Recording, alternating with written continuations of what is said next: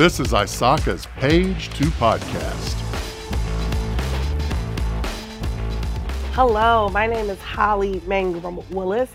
I am the Deputy Director of ISACA's Foundation One in Tech, and I am excited to be hosting today's ISACA podcast.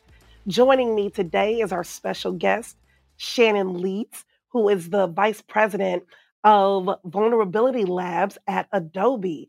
So I am going to toss it to Shannon and have her introduce herself because no one can do it better. Hello, Shannon. Thank you for joining us. Please share a little about yourself. Hi, Ollie. Nice to see you. It's really great to be here. Uh, a little bit about myself. Uh, I've been in the industry for over three decades. Uh, I am. I've done a lot of different jobs uh, for many women who have been around as long as I have. You've probably done as many different jobs as I have development, operations. I used to rack and stack equipment in data centers in a really long parka because it was freezing. Um, I, you know, I've been doing security for a really long time. I've always been offensive security minded. Um, I have run CyberSOC before. Uh, I have established lots of different things. Um, prior to being at Adobe, I was at Intuit for nine years, small stint. Uh, loved the company, was really excited about being there. Super excited to join Adobe and bring all the things that I've learned over the years. And I've worked with ServiceNow, Sony, lots of Fortune 500s over the course of my career. It's been a really amazing career, and I'm interested in giving a lot back and helping other folks as they learn through this journey. Fantastic. Thank you for that. Appreciate it. Um, so the title of today's podcast is What Will It Take to Reach DevSecOps Maturity? What will it take, right? So before we before we get to the solution of it all, let's start with how did we get here? Why is the industry still relatively immature in the area of DevSecOps? Yeah, as somebody who helped coin that term, uh, I will tell you that it's it's been interesting to really watch uh, what the industry's been going through over the decades.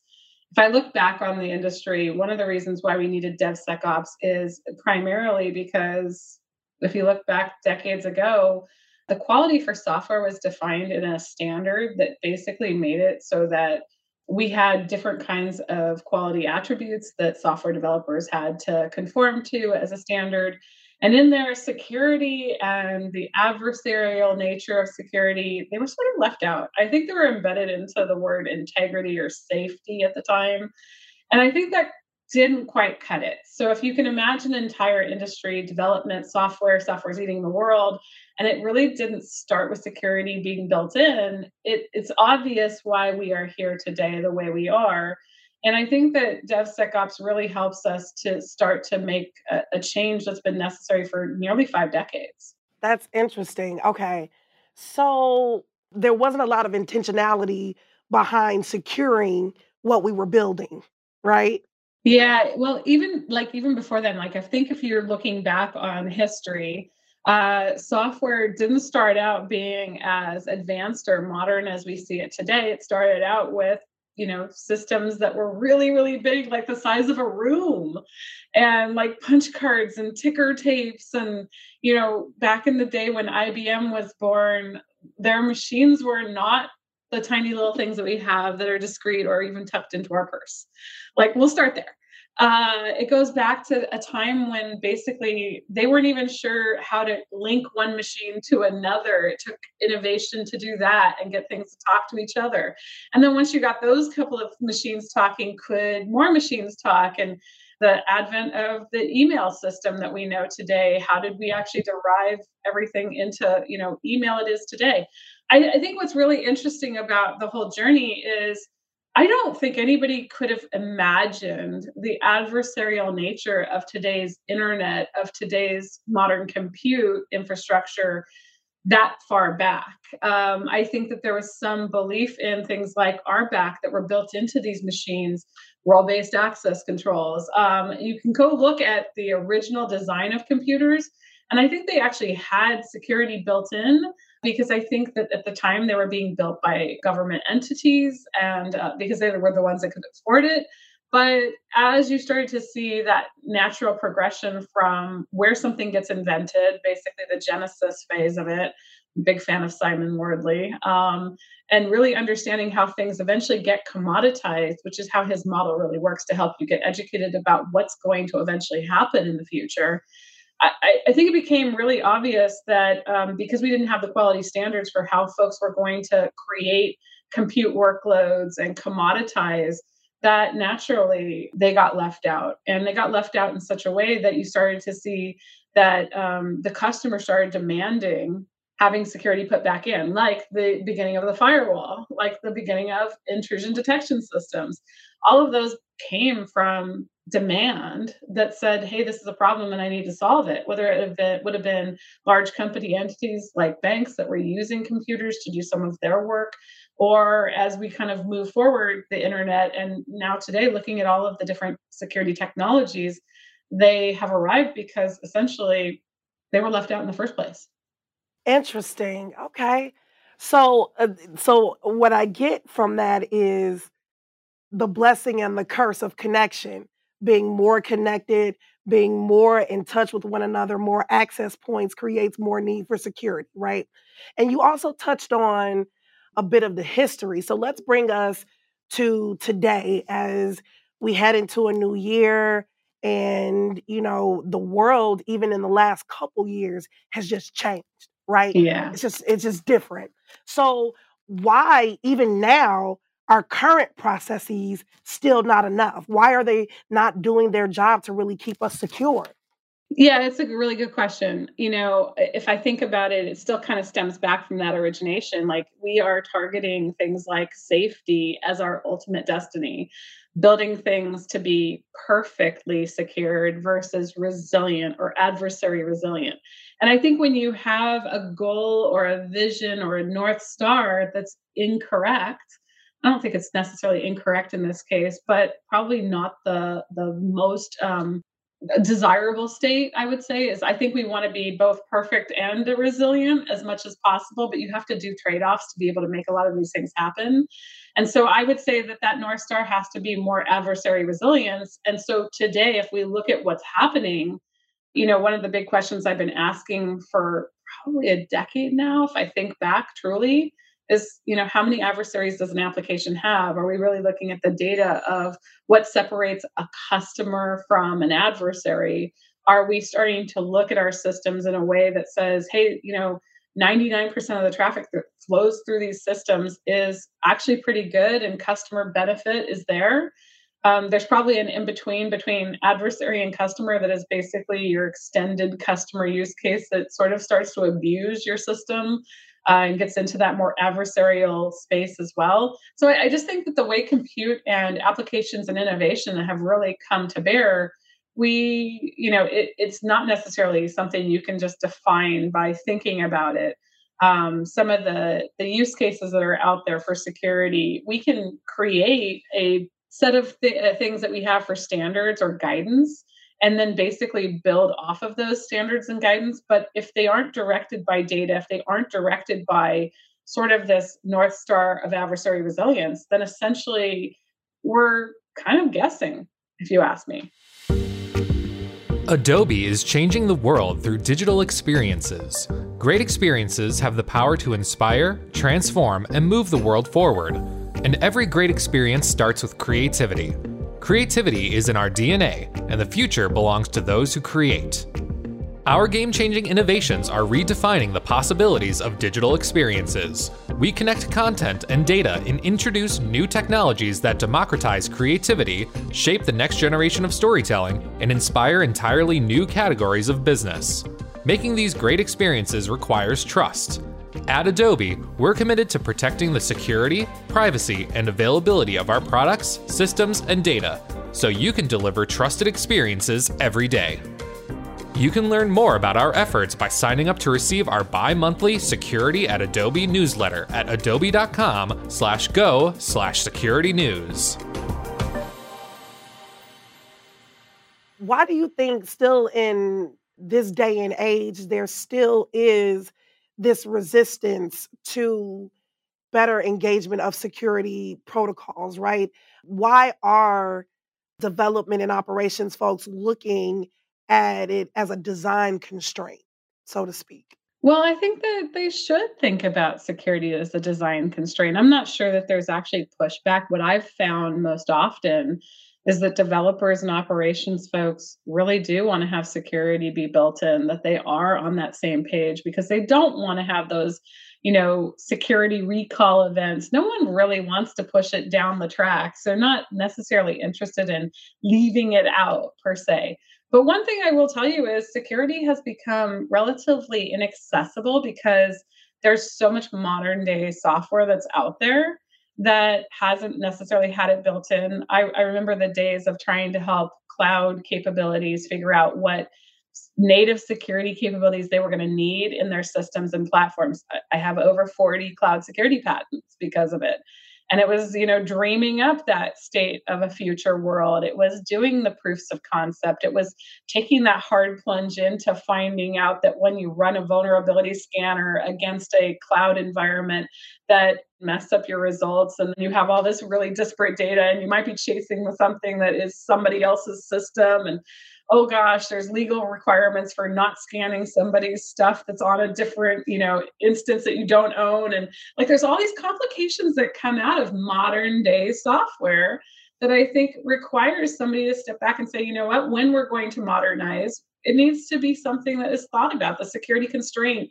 And so i don't think it's necessarily the cons- the security constraint itself that has to be in there but there's this balance between adversary and customer that i think is probably at the root cause of it all is when you talk to a developer they're solving for that 90% 80% use case. 80% of what we're going to do with my product is going to solve for this many customers. This is what the market cap is. You start hearing that language and you're like yeah, but adversaries are your 1%, they're your edge case. That language of development and software really has left out this other side of the coin. And so what's neat is to be able to look at analytics data. I don't know how many security professionals, how many developers are looking at their analytics and saying, hey, I see something that's not quite right.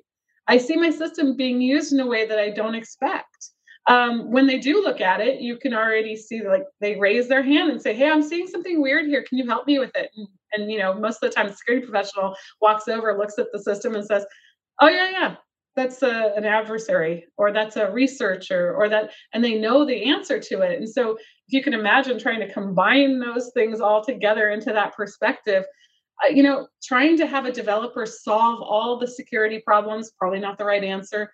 I think the security professional making all the decisions probably not the right answer, but trying to have you know solutions, accessible solutions for the developer to pick up and do right pretty intrinsically uh, having enough of those solutions for the modern day software. Like one solution doesn't fit all but we tend to do that because let's be realistic how many you know companies out there are you know i won't say this week because log4j has really gotten a lot of investment but you know what is the investment that most companies are putting together I, i'm really fortunate to work in organizations in my past and currently that are truly investing in the nature of security in a way that I'm really proud of. I'm really excited to be on the forefront of things like DevSecOps, on the forefront of cloud security, on being able to think about building it in, making it native. Like I do feel like my work in the last 10 years has allowed a developer to go figure out how to do key management in the cloud. They press a button, they add a thing, and all of a sudden they're doing key management. Whoa, it's possible, right? Uh, logs, hey, I can turn on logs and I can get them. And you see advances coming. Like there's some of the work I'm doing with ONUG and the cloud decorator that they have for log events. And so, you know, finding places where you can really make a difference in DevSecOps is what I think is making it come to life. I also think it's not mature yet because it's an emerging capability. Like, you know, if you look back on software, it was starting to take life five plus decades ago. And we're still seeing it evolve and modernize and like it's not quite there and there's new languages and there's new reasons to do things.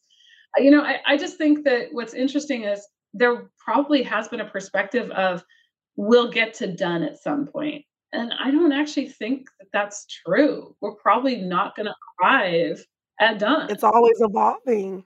Yeah. It's always evolving So I, I'm going to push a little bit. And the reason why is because you do hold over 40 patents. You're an innovator in this space. Rub your crystal ball. What is your prescription for bridging that gap between security professionals and DevOps? You know, going forward, because you you spoke about the key management system and the key management. yeah, yeah. So, what's your prescription? Crystal ball? Well, one, I think you have to put yourself in the position of understanding how technology will be used by consumers. So there really is a lot of adaptation at this point towards voice enabled systems. I don't know how many people say, you know, hey this, hey that, uh, this one, that one's name, whatever it might be. And I'm not going to say it because I might set somebody's off and gosh, hopefully in the future we solve that because like that's a thing on my list of like this is annoying.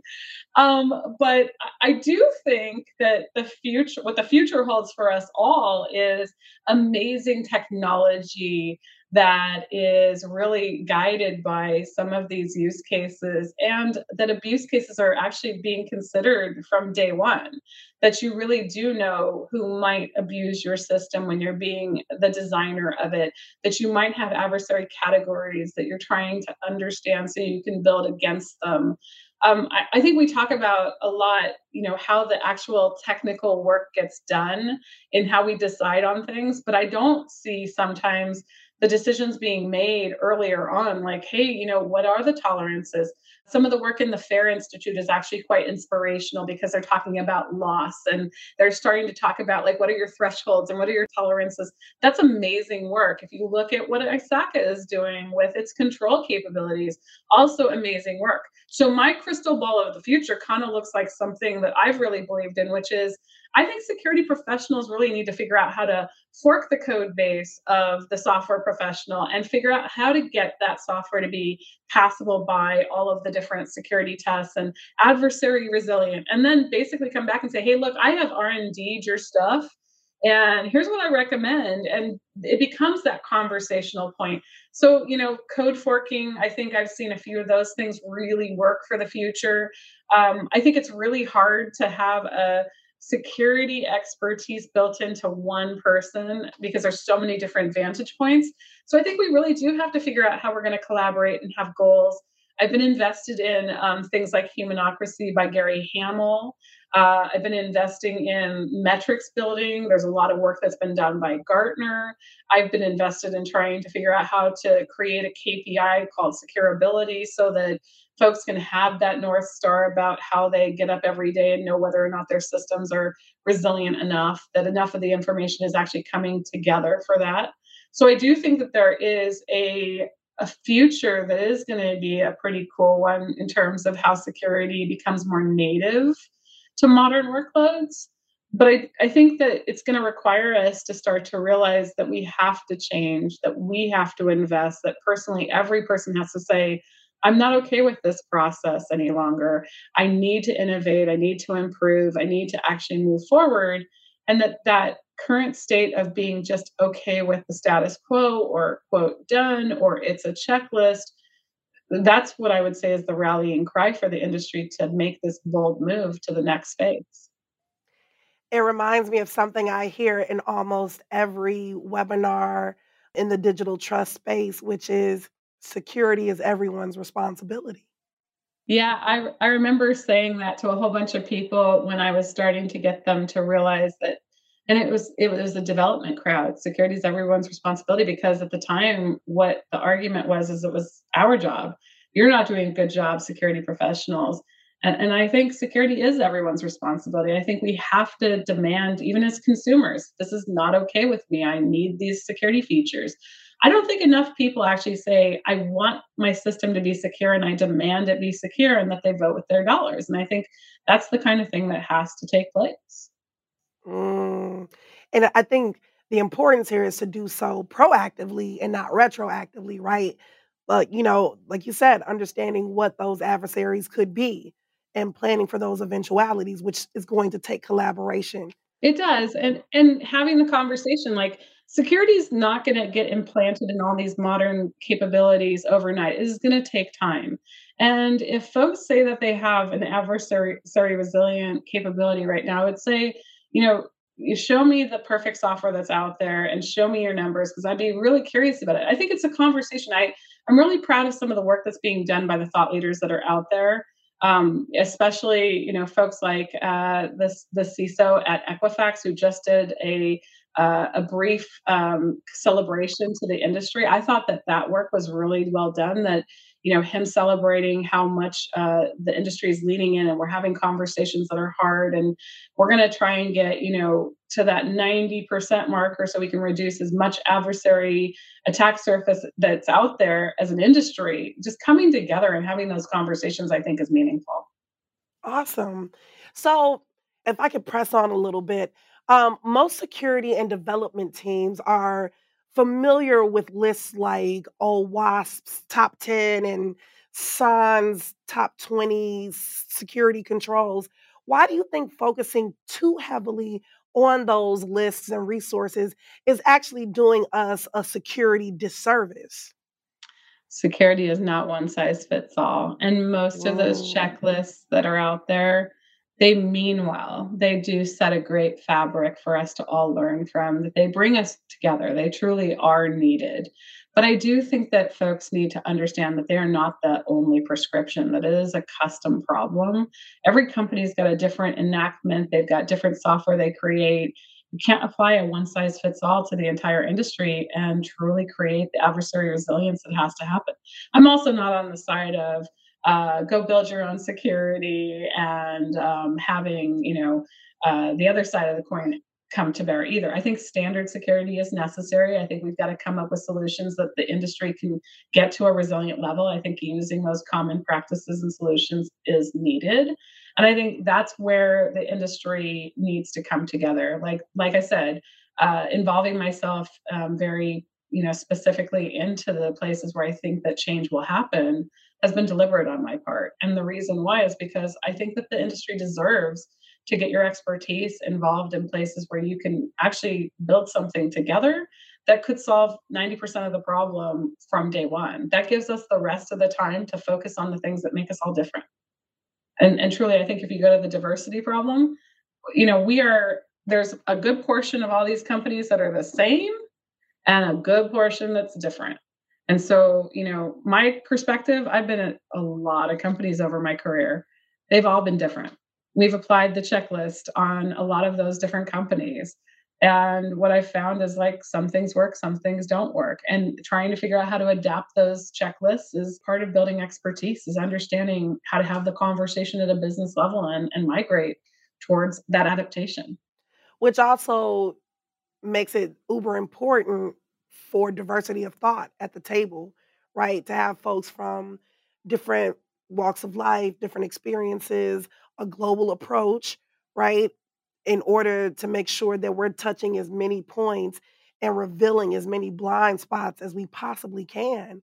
Um, and as you said earlier at the top of this conversation, it doesn't sound like the work will ever be done because it continually evolves as we evolve as people, as our world changes, as you know, things that might be indirectly related. Who would have thunk that, you know, the way forward out of a pandemic would be technology, the way to sustain us and to keep us together and connected, and then to move forward, to keep us safe, to keep us alive, is firmly rooted in technology. It has allowed us yes. a lot of comfort. Yes. It has. It's allowed us to do this and not see the days of 1918 again. If you think about yes. it, we're able to do so much more. We're able to to be able to get this, um, you know, entire world working together from technology. So yeah, it doesn't surprise me to see us lean in on tech. I think it has brought some of those additional problems to bear as well. So yeah, to your point, I I do think that this is definitely an interesting time to be thinking these thoughts too it's also why there's so much opportunity to invest in security, to invest in tech, is because there's so many more problems to solve that we didn't even conceive of. So many more problems and not enough people to solve them. I think I read in your introduction to Adobe 3 million open positions in the digital trust space. For each person, you can imagine a security threat of some sort. That's, I mean, that's incredible. So, uh, investing and resourcing the industry, cybersecurity, DevSecOps, absolutely. It's a new forefront. This is where yes. I think women like ourselves have an opportunity to help build the next generation of women that could join into these you know positions they've been left open for a really long time so they're not getting filled and the and really the last forefront of being able to get them filled is going to be the women in this industry showing up and being interested in tech and feeling like they can start from zero and get there and that we're going to create confidence in them. I think some of the programs out there are doing an amazing job. They are, they truly are. There's so many women's programs out there that are doing an amazing job. But my question is what's the goal? What's our intent? How do we get those 3 million filled? And that may even be opening up positions where we're going to have a woman join as, um, you know, somebody who's going to learn over time because she may not have the skills. She has to reskill. She has to, you know, restart her entire career because she just had children. Um, there's lots of different reasons why we have to figure out how to be more open minded about that problem. Excellent. And so to segue into that, in addition to what you just said, what are some key best practices that organizations could implement starting now to help change their security culture? Yeah, it's a really good question. Um, you know, changing your security culture starts with that statement security is everyone's responsibility. I think accessible security is our next forefront. I think measurement helps you change your culture because transparency is the best disinfectant for creating that new open security culture. I, I, think trying to get to the point where you understand that having a difference between how you think about different people is actually not a benefit in security. I think bringing people together, sharing information. Um, one of the biggest challenges in security is sharing information and sharing it openly, proudly, and trying to work on it as a real problem. I remember when I tried to make this change a decade ago, folks were like, You're going to what? You're going to experiment with security? And I'm like, Yeah, I'm going to experiment. I'm going to put something out and see how it does and figure out how many adversaries are out there. And, you know, honestly, over the course of this last decade, I've learned a lot. You know, scanners are becoming better, they're getting faster, they're finding problems faster. You know, as an industry, we need to be spending, you know, similar amounts of capability to get to the point where we can find our own problems faster than adversaries. And, and that's a, a race in the future. Absolutely. Well, we have come to the end of our time together. Do you have any parting thoughts? I've truly enjoyed this conversation. Um, and so I just want to, if you have anything else you would like to add, now is the time. Yeah, Holly, this is amazing. And I really love these series because I've gotten to watch several of the folks out there that have done these. I will tell you, I think we have a really bright future ahead for security. I think that there's so many people who mean well. I think we really do need to think, though, about how we ourselves contribute and that we need to start operating like security is not solved. It's actually a solvable you know problem but that there's probably a myriad of ways to solve things and we've got to open that door and the mindset associated with solving those problems long term. And i also think that opening the door to colleagues and talking to people about security in general has to become more accessible so i would just really push on those things of accessibility having conversations starting to talk about the fact that the industry is not perfect and and actually figuring out what problems we're all trying to solve and where we're going to put our investment is probably the biggest change we could make that will help us solve this multi trillion dollar problem. Thank you so much. This has been incredible, and I look forward to working with you again soon. Thank you, everyone, for joining this episode of ISACA's podcast. We hope that you join us next time. Again, my name is Holly Mangrum Willis. Thank you to Shannon Lietz. We appreciate you, and we will see you next time. Thank you for having me today.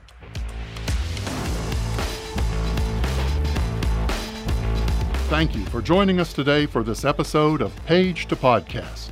We hope you enjoyed this episode.